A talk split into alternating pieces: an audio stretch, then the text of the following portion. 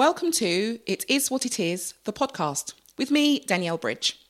On our show, we catch up with guests to talk about all sorts of things, including our job, mental health, relationships, and basically everything that we humans experience as we navigate through life. On today's episode, we talk to Tom Nash about divorce.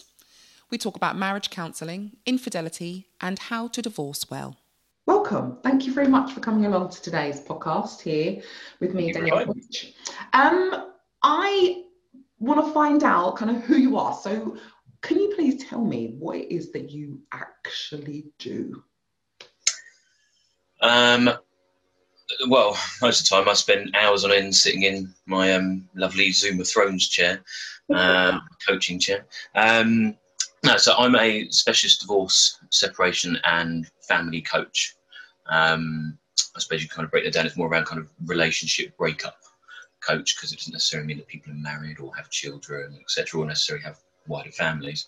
Um, what I do, in short, in essence, is quite varied. It's dependent on the, the situation, um, but it's a whole host of things from helping people understand and then manage and cope with their emotions. Um, whether that be the party, the aggrieved party through a separation, or the leavee, as I call them, um, or indeed even the leaver, person full time in the relationship. Um, and that can be anything from the obvious kind of angers and sadnesses, but also fears um, that they might have around finances, children, their life, their future, etc. Guilt is a huge one, resentment, all these different kind of negative emotions that, that impact us in this kind of roller coaster ride of emotions, if you like. Uh, through to things like rebuilding uh, self esteem, trying to help people rebuild them and get them to focus on themselves. Uh, a big part, and it comes up in lots of my notes for the, uh, the our, our, topics today, is around communication. Uh, so I work a lot with people's communication strategies, so helping them understand not just necessarily what they're projecting, but also how that's perceived. Um, helping people to learn to respond rather than react. Um, teaching empathy as opposed to ego and things like that. Wow. Um, I do a lot of work as well in terms of kind of uh, what I call future proofing with clients as well, helping them and that's where coaching is quite different to traditional talk therapies and counselling. Helping them understand obstacles and situations that can come up further down the road that maybe haven't happened yet. It could be there's so many, but it could be I don't know when you when your ex meets someone new and they've also got children and they're creating a blended family and things like that. And it's it's all around helping people to understand the situation as it is, how how it could be, um, and evolve from that. So actually taking action, making change, and then ultimately improving the situation for themselves, their partner, their children, how it impacts all of them. That is absolutely amazing. And you are the first divorce coach that I have ever met. And I remember when we, we met and I asked you kind of what it is that you did, and you said, and I was like, really? I mean, you hear of marriage counselors, you hear about everything it is designed to try and keep people together or to navigate the waters of that relationship. But I've never heard of somebody that's there to be able to support somebody should that go wrong or should that change or evolve? And it's interesting because here um, my, my podcast my business is called enabling empowerment.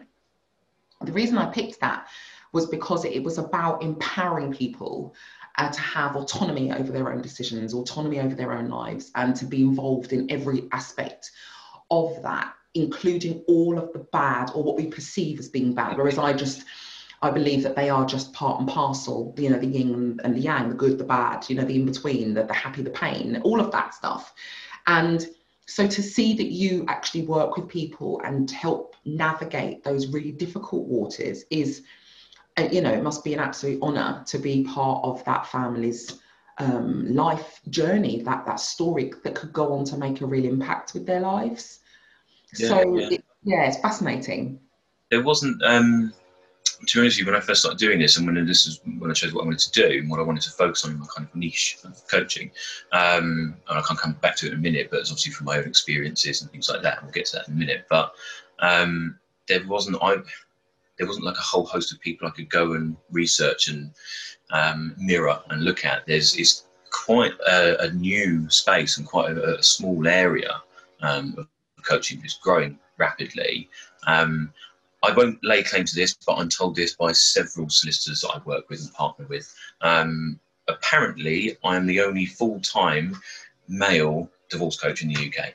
Wow. Other coaches and life coaches, and they do various different things, but apparently, so I'm told, uh, I'm actually the only 100% focused male divorce coach. There are divorce consultants that are men that help you with putting together the finances and finding solicitors and creating a team for you, but they're not actually a coach and they're not trained in the things that I'm trained in. So it's Oh. um, my, my, my niche of one at the moment, which I hope to change, Yeah. um, find more.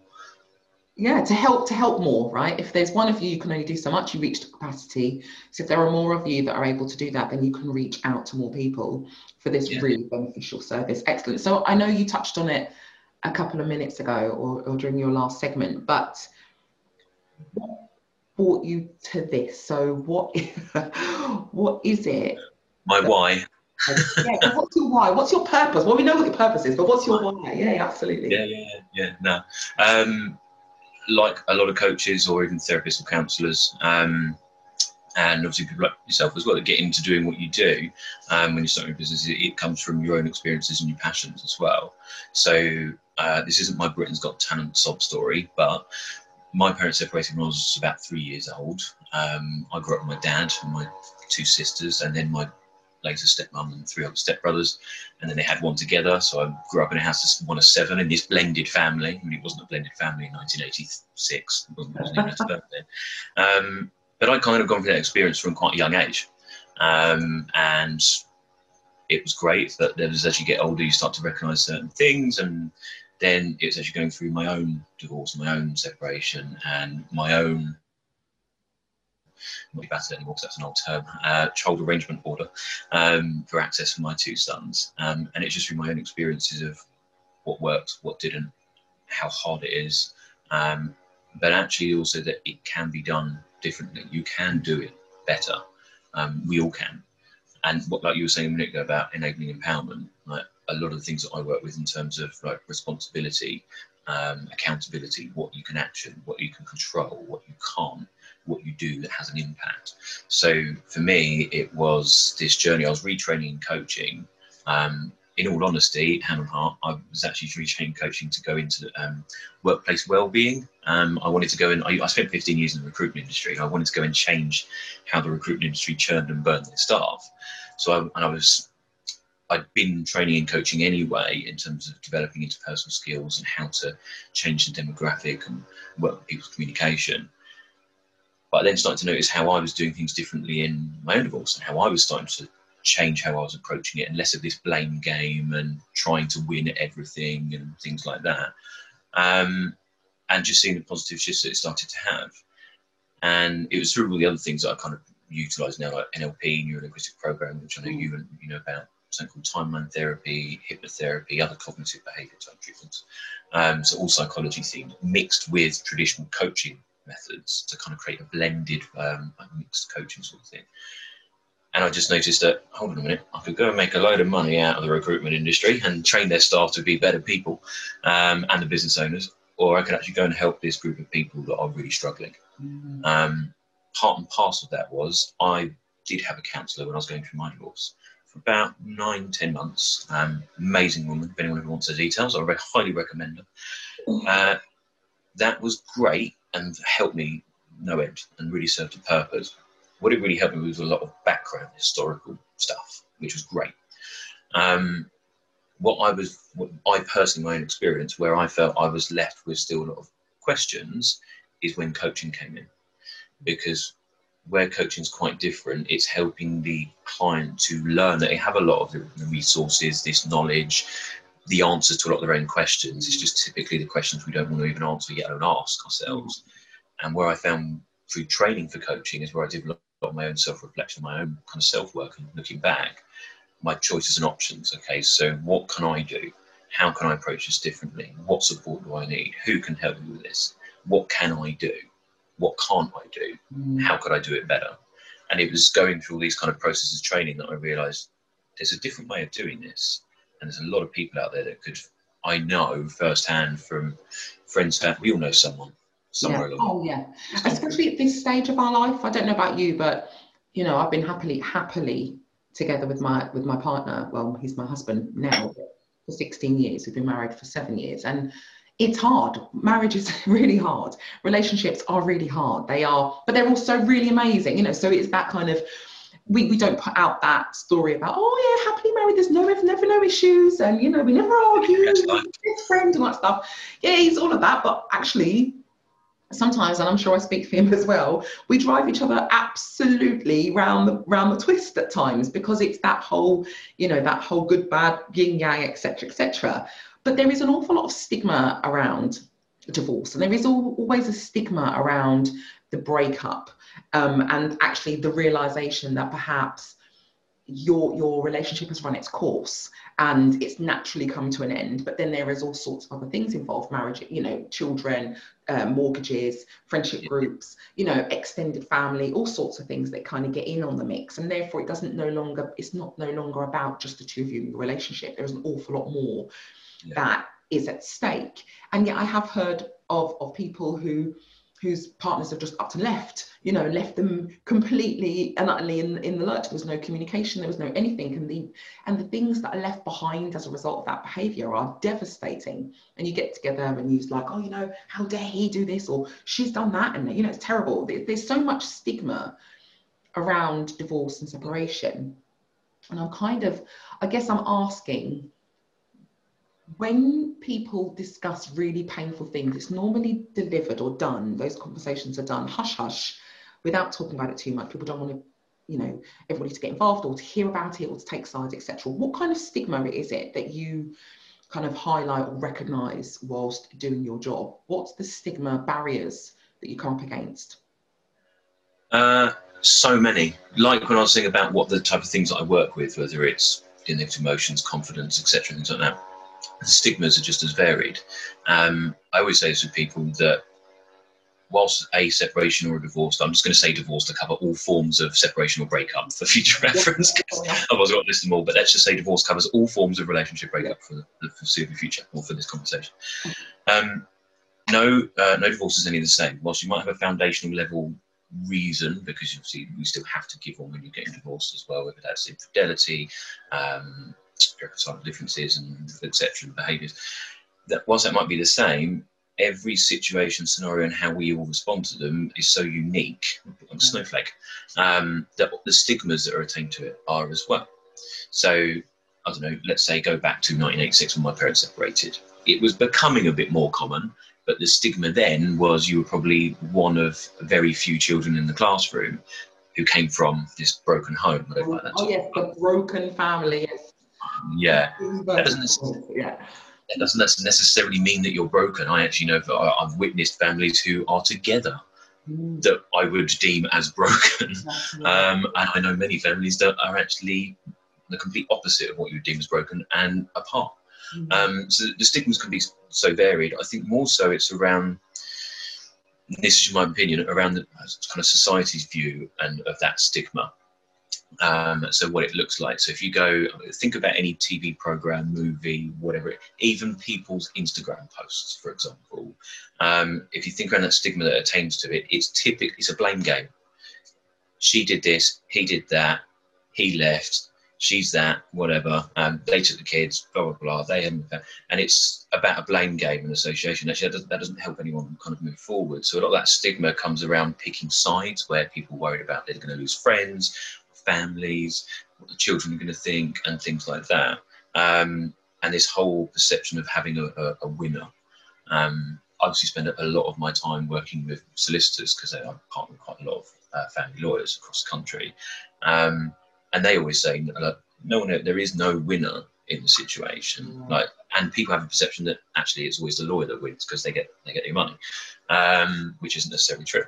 Um, for me, especially the children involved, there is only one winner or one loser, and you can't have both. And that ultimately is your children. You, as the parents, get to decide, and you have a choice. It's just, a, and it is a con- sometimes whether it's a conscious or unconscious choice. That's part of what we'll do with people.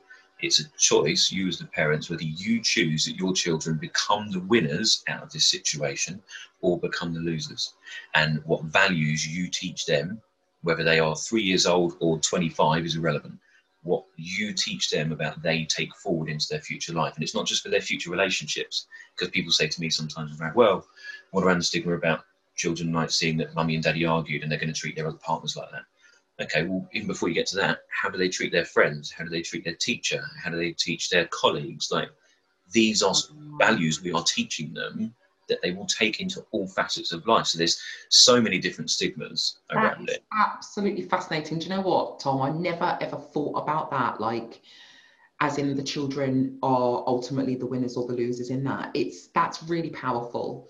And actually the way in which you've thought about or, or just explained to us about the responsibility as adults to conduct ourselves in such a manner that our children learn how to conduct every human interaction, every human relationship based upon the things that we do together as a couple and the way in which we communicate with one another. It's, it's, it's that's really really powerful. And I, have had discussions with friends about you know that whole argument. You know when you argue my children hate it when we argue but they also see the fact that we do talk about it we're very open and we are they see us make up you know so they see us I'm, I, I apologize or my husband will apologize or you know they see how to conduct their relationship because we're very it's only I could do that. Do you know what I mean? It's, it's kind of I live and breathe what I what I believe, and so they do see that kind of interpersonal relationship. Again, that's that's a value and a life and a life lesson, part of their values hierarchy, what forms their belief system. I know you and I know about all this science stuff, but for other people that kind of don't. But even if you think about it in the context for anyone else that's watching this, think about if you've got, let's just say you've got a couple of kids, and there's two boys because boys tend to scrap and fight.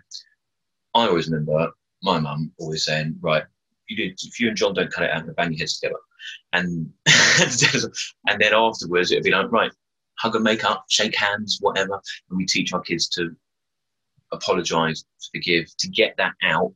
Take ten, have ten seconds, just breathe, count to 10, calm down. All these little things that we teach our children that we then don't replicate as adults when we're separating and divorcing.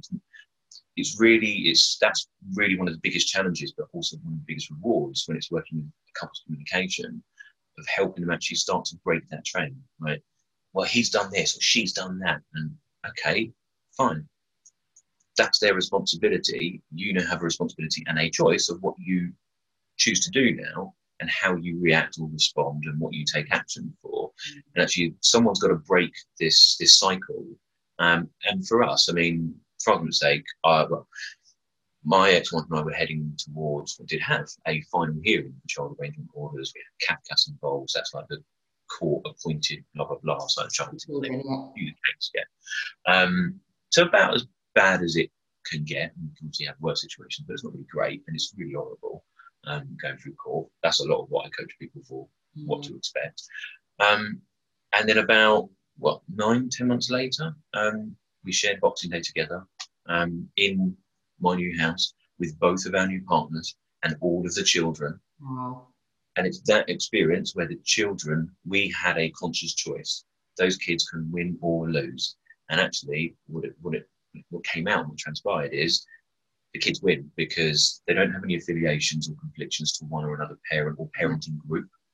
Um, they feel that they can talk and approach to any one of us for support or care or whatever it is, or with the form of advice or whatever. Um, it improved their social skills at school. It helped them to manage their emotions more. They learn about apologizing when they're in wrong. They think about it like I have a bit of a bee in my bonnet about when um, parents don't let children go to, let's say, if they're 10 years old or whatever, not going to maybe a, a grandparent's funeral or something like that. We haven't taught the children how to grieve.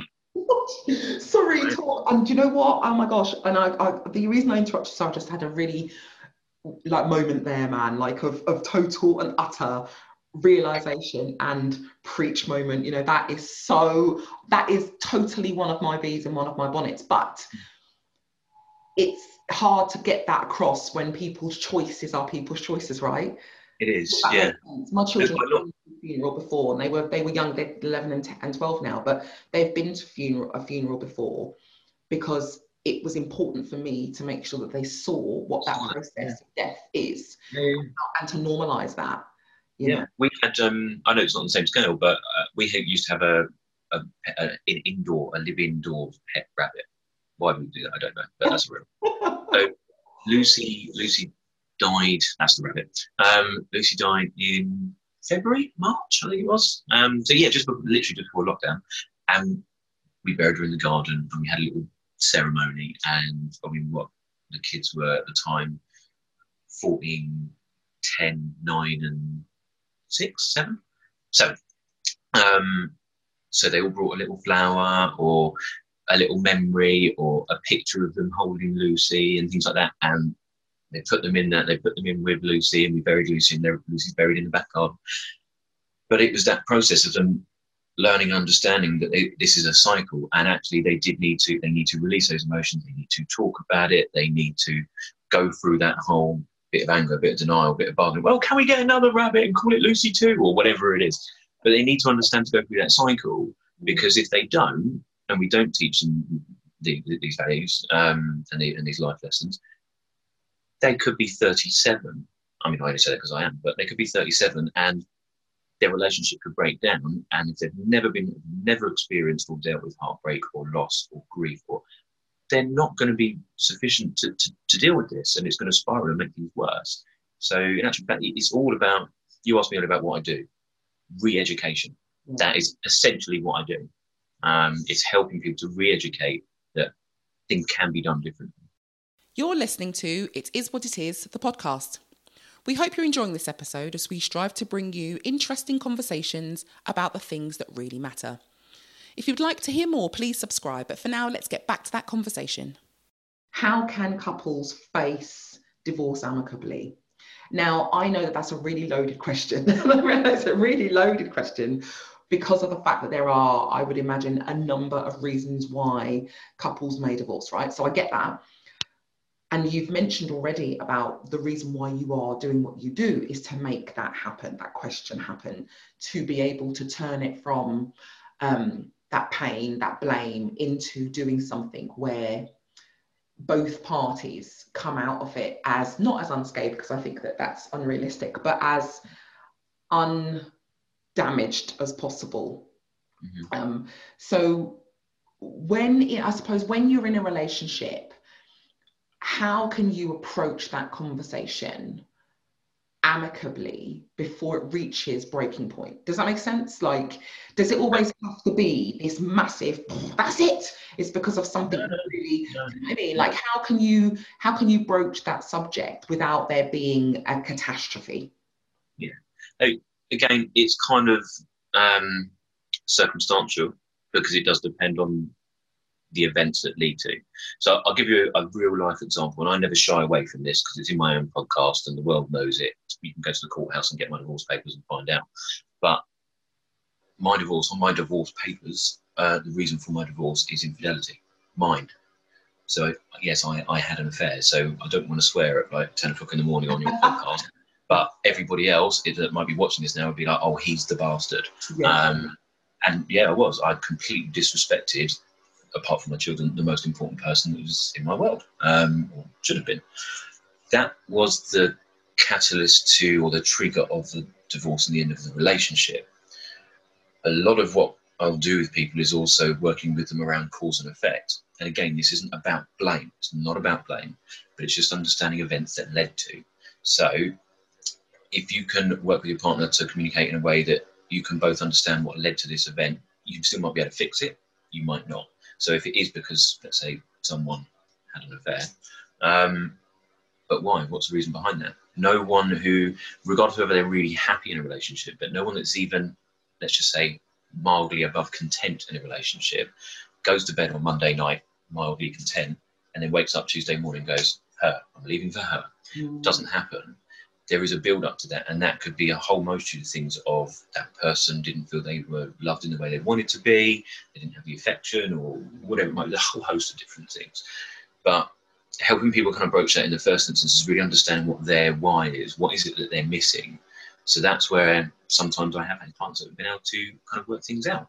Mm. Um, and actually see that through. So it's not just about I only coach people to divorce. It's sometimes yeah. people do get back together. But a lot around helping people to broach that initial discussion as well is again the communication part is how they approach it in a solution and opportunity based thing uh, or, or, discussion the other part is getting people to be honest as well, because if you're not, and I'll say this to clients when they're working with me in their discovery call, I always do a 45, 60 minute free consultation. What's going on? What do you want? Why do you need a coach? And within that, I'll always say to them, and much the same as they need to with their, with their partner or soon to be ex partner, in a way, you kind of have to be a bit brutally honest, not horribly, but you have to be extremely honest, warts and all, because otherwise you don't get anywhere. Yeah. And it's um, your point of view as well, well, right, which is valid. And yeah. your feelings and emotions are valid, regardless yeah. of whether or not they are painful or aimed at anybody. You can only feel what you feel. And I think sometimes people might hold back on explaining how they feel because of the way in which perhaps the other person may take that. Or it could have been a behaviour that's been taking part in their marriage wholeheartedly. So therefore, perhaps somebody's built up an idea that they can't speak to their partner because of historic, you know, ins and outs. And I mean, my husband and I have had have have had marriage counselling before, and people go, "Oh my God, I thought you two were really solid," and we're like, "We are." And the reason why we are really solid actually is because we go to marriage counselling, or we have had marriage counselling before.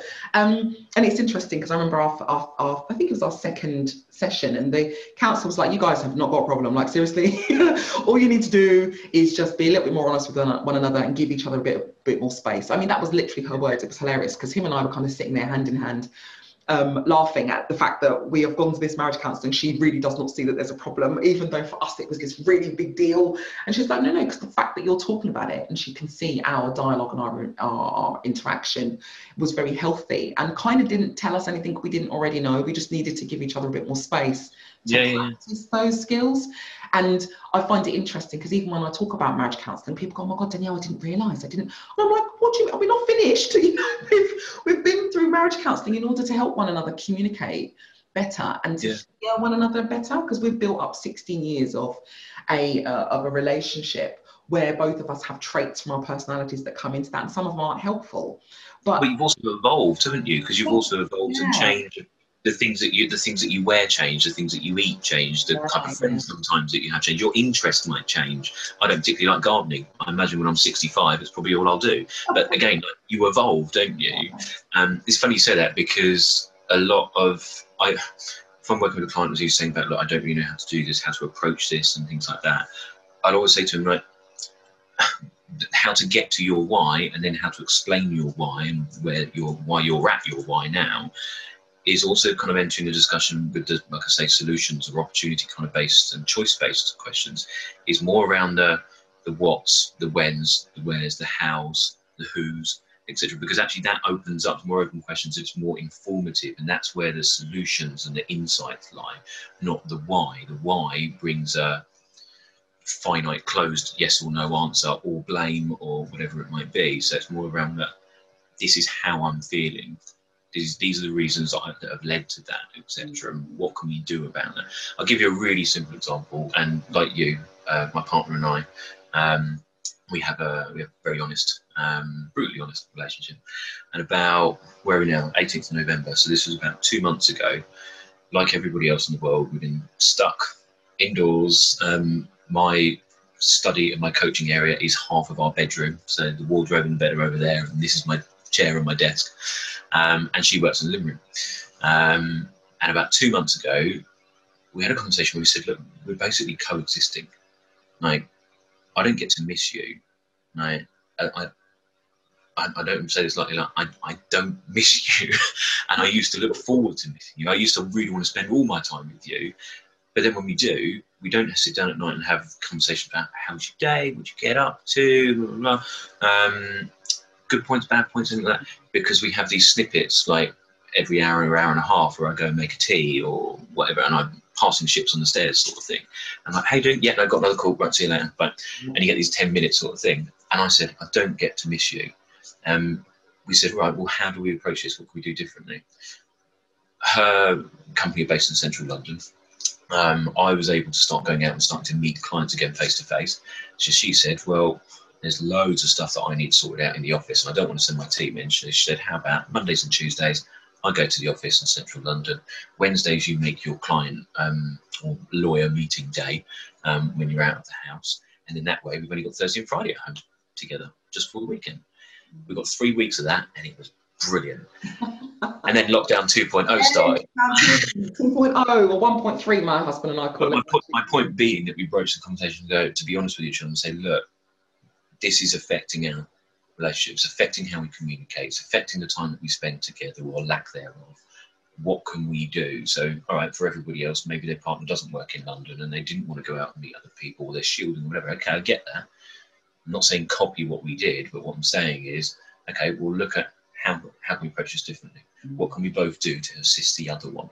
Mm. How can we create an environment where we do get some space so that we get to miss each other and then we do get to come back? Yeah, see, that's it's lovely, isn't it? Like that whole kind of going down to the really basics as to why you're together in the first place because of that love, you know, that, that love that you have and that interest that you have one another. And you're right, sometimes that can, by having too much of a good thing, you don't get to realise what you've kind of got, right? And actually, that swings us brilliantly round to our next kind of point, which is lockdown and separation. So I know that I've been working in an area at the moment dealing with an awful lot of fallout for mental health challenges. One of those is lockdown and the effect on couples and the effect on people's mental health and the effect on family dynamics, etc. And there's a lot of information statistics data out there that's obviously explaining that there are people who are having a hell of a lot of a worse time during lockdown than the others. The more privileged you are, the better your lockdown is going to be. And as a privileged woman, and I'm privileged because I have a house that's big enough with a garden and I've got outside space and we've got rooms where we can all go and be completely separate if we want to. And I've got a working kitchen and I've got bathrooms and I've got running water and I get on really well with my family, right? So we're, we're all right. We are, we are privileged. And I, I do appreciate that and, and really do um, appreciate how, how privileged and blessed we are.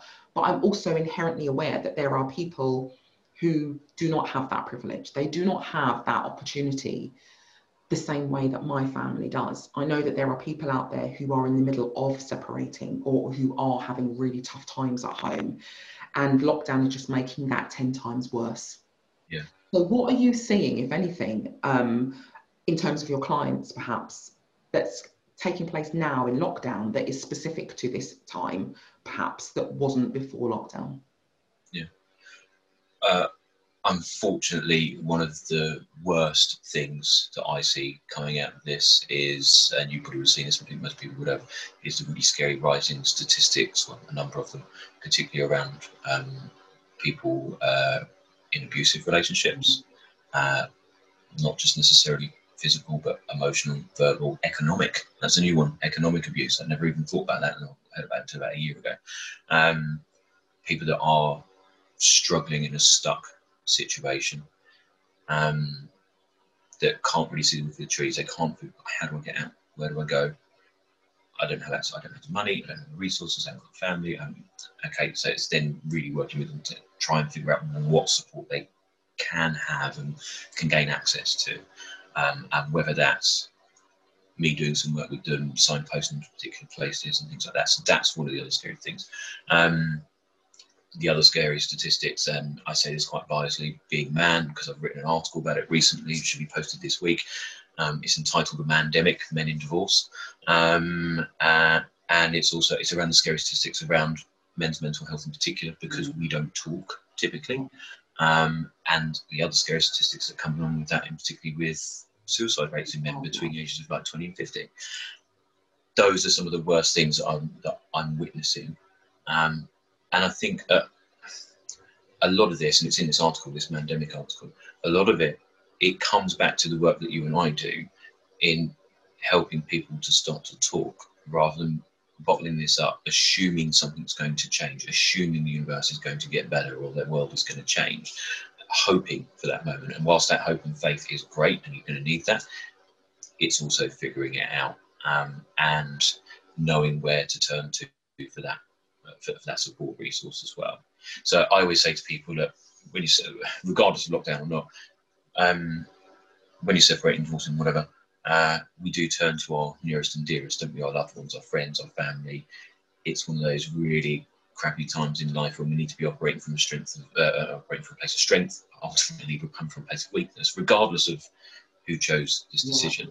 Um, all too often, one of the other things I see, and it's becoming more prevalent in lockdown because our restrictions around who we can go, where we can go, etc., and interact with, not necessarily our family and friends are always necessarily the best or the most positive solutions to go to.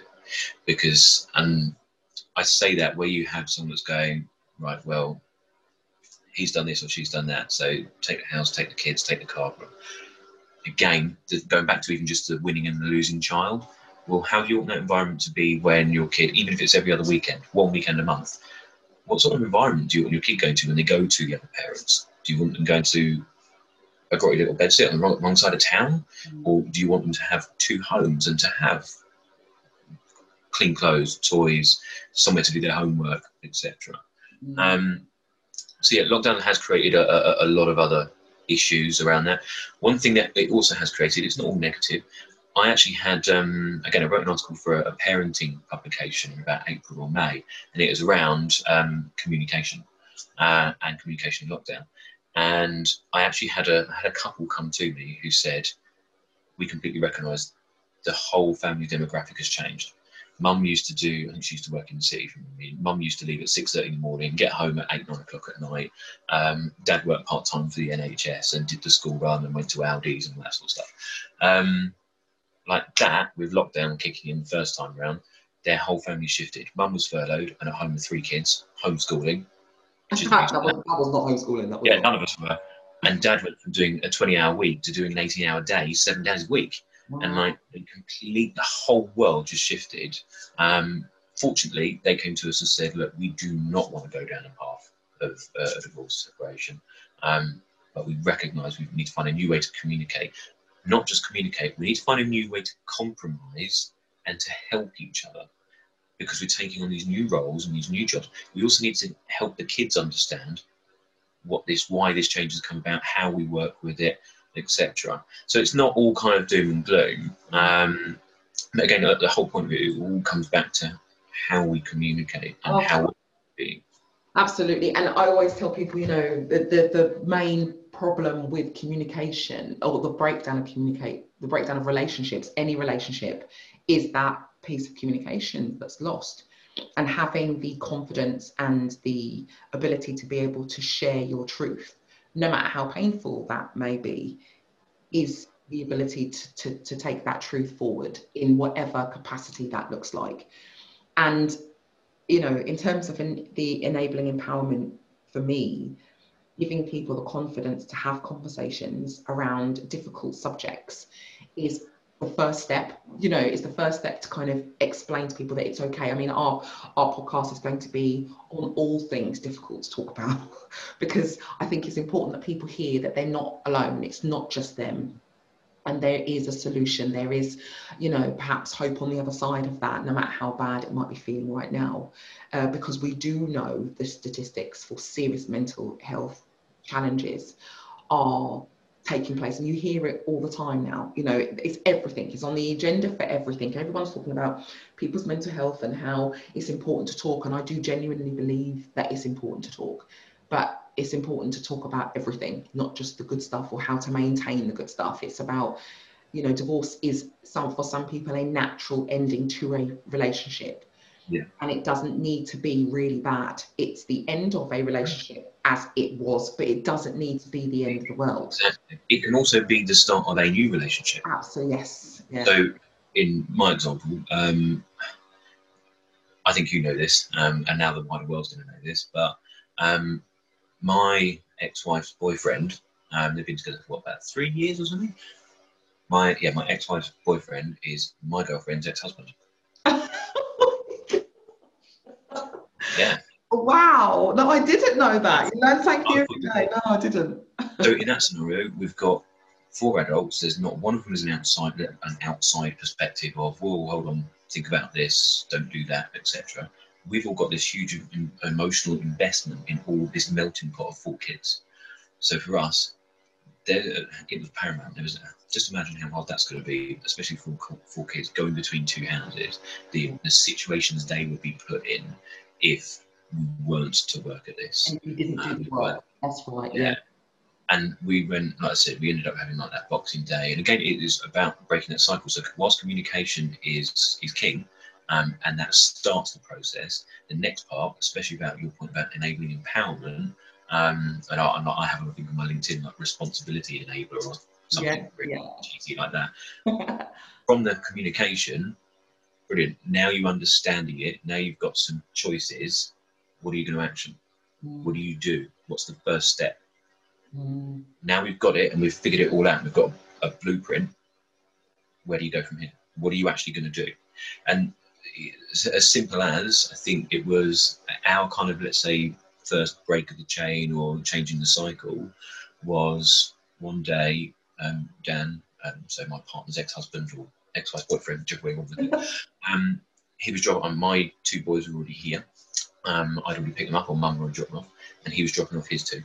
Um, and I can't remember what it was. He was having a bit of a bad time at work or something, and he, he didn't look very, didn't look particularly great.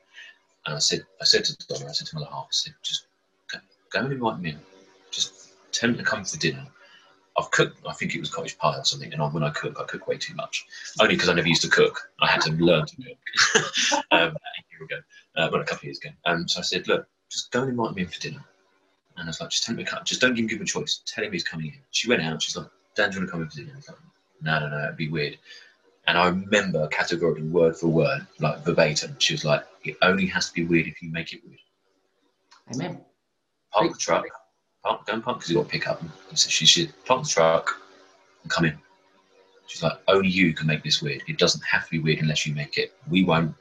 And he came in, and bearing in mind, obviously, I'm with his ex-wife. I don't think they've divorced yet. I know that he's with my ex-wife, so it's obviously oh, it's a bit awkward. Um, and he came in the door. In the room, right? Yeah. Massive. So yeah, so why not point it out? Why not deal with it and face it head on in the right way? Um, and it's about communication and action, and that communication and the action was actually personified in one thing. It was a handshake. Yeah. Uh, Dan, come in, mate. Do you want a cup of tea? How you doing? What's going on? Can we help?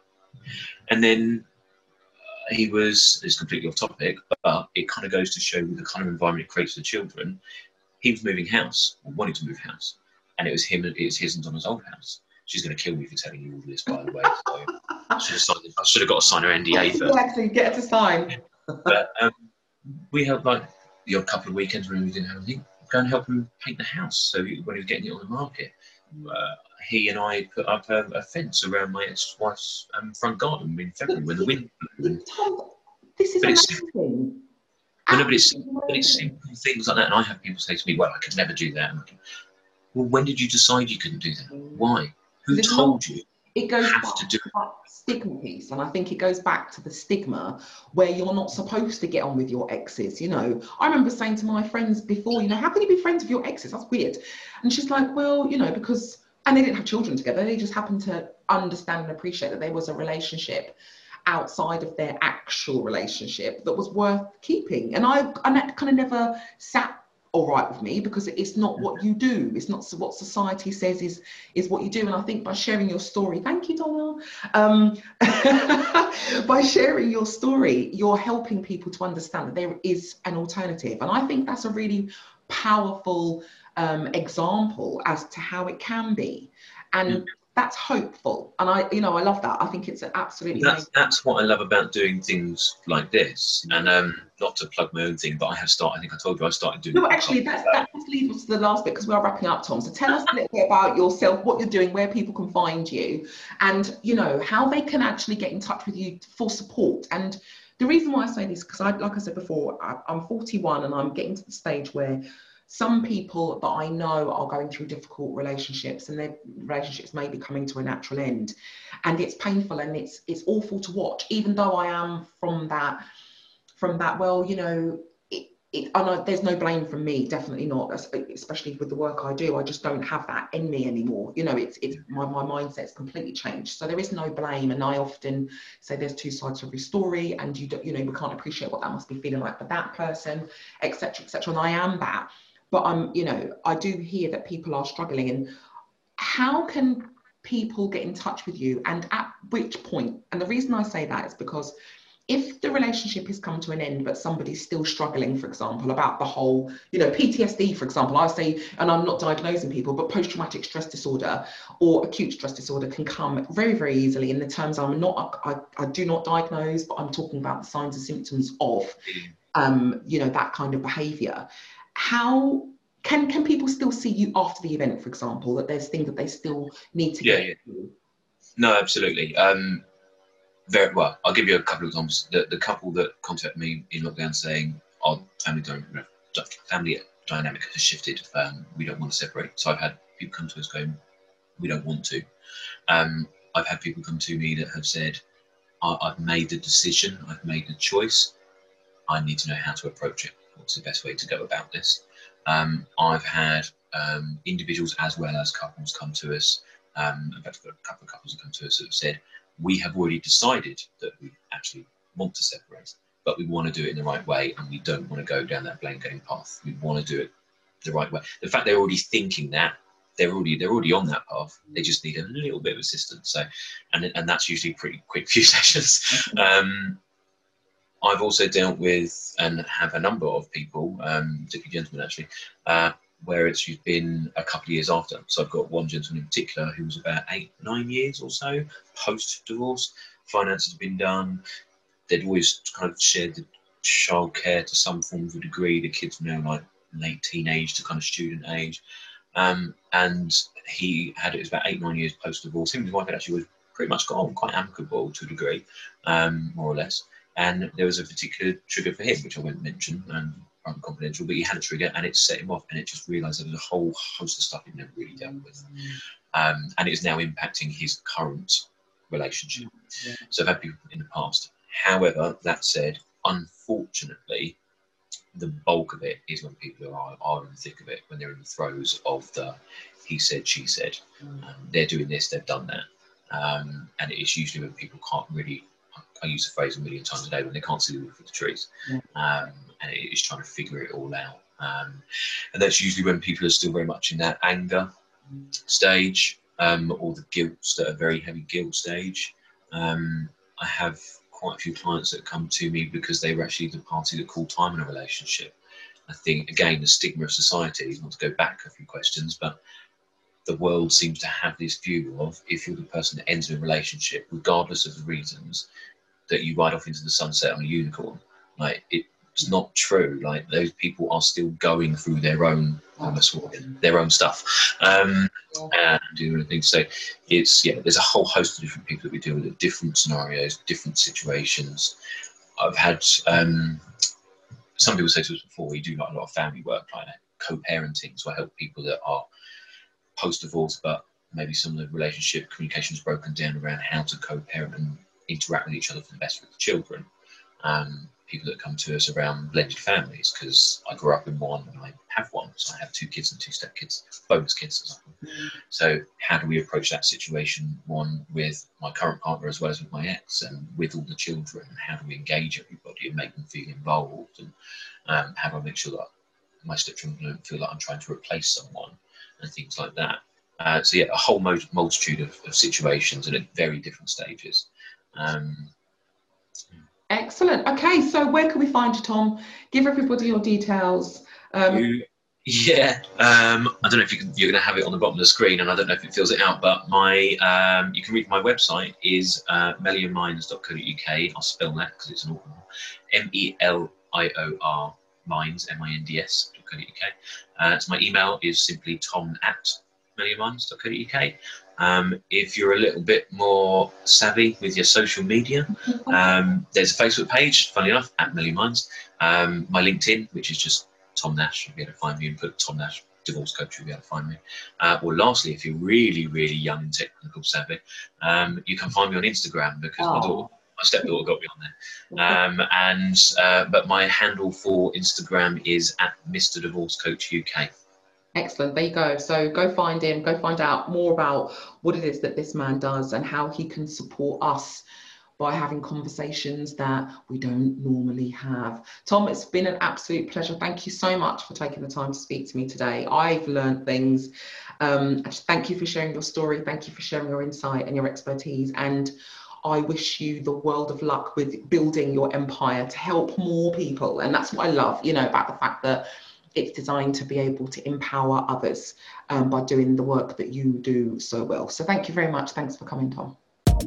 You've been listening to the It Is What It Is podcast, presented by Danielle Bridge and produced by DeFresh Productions.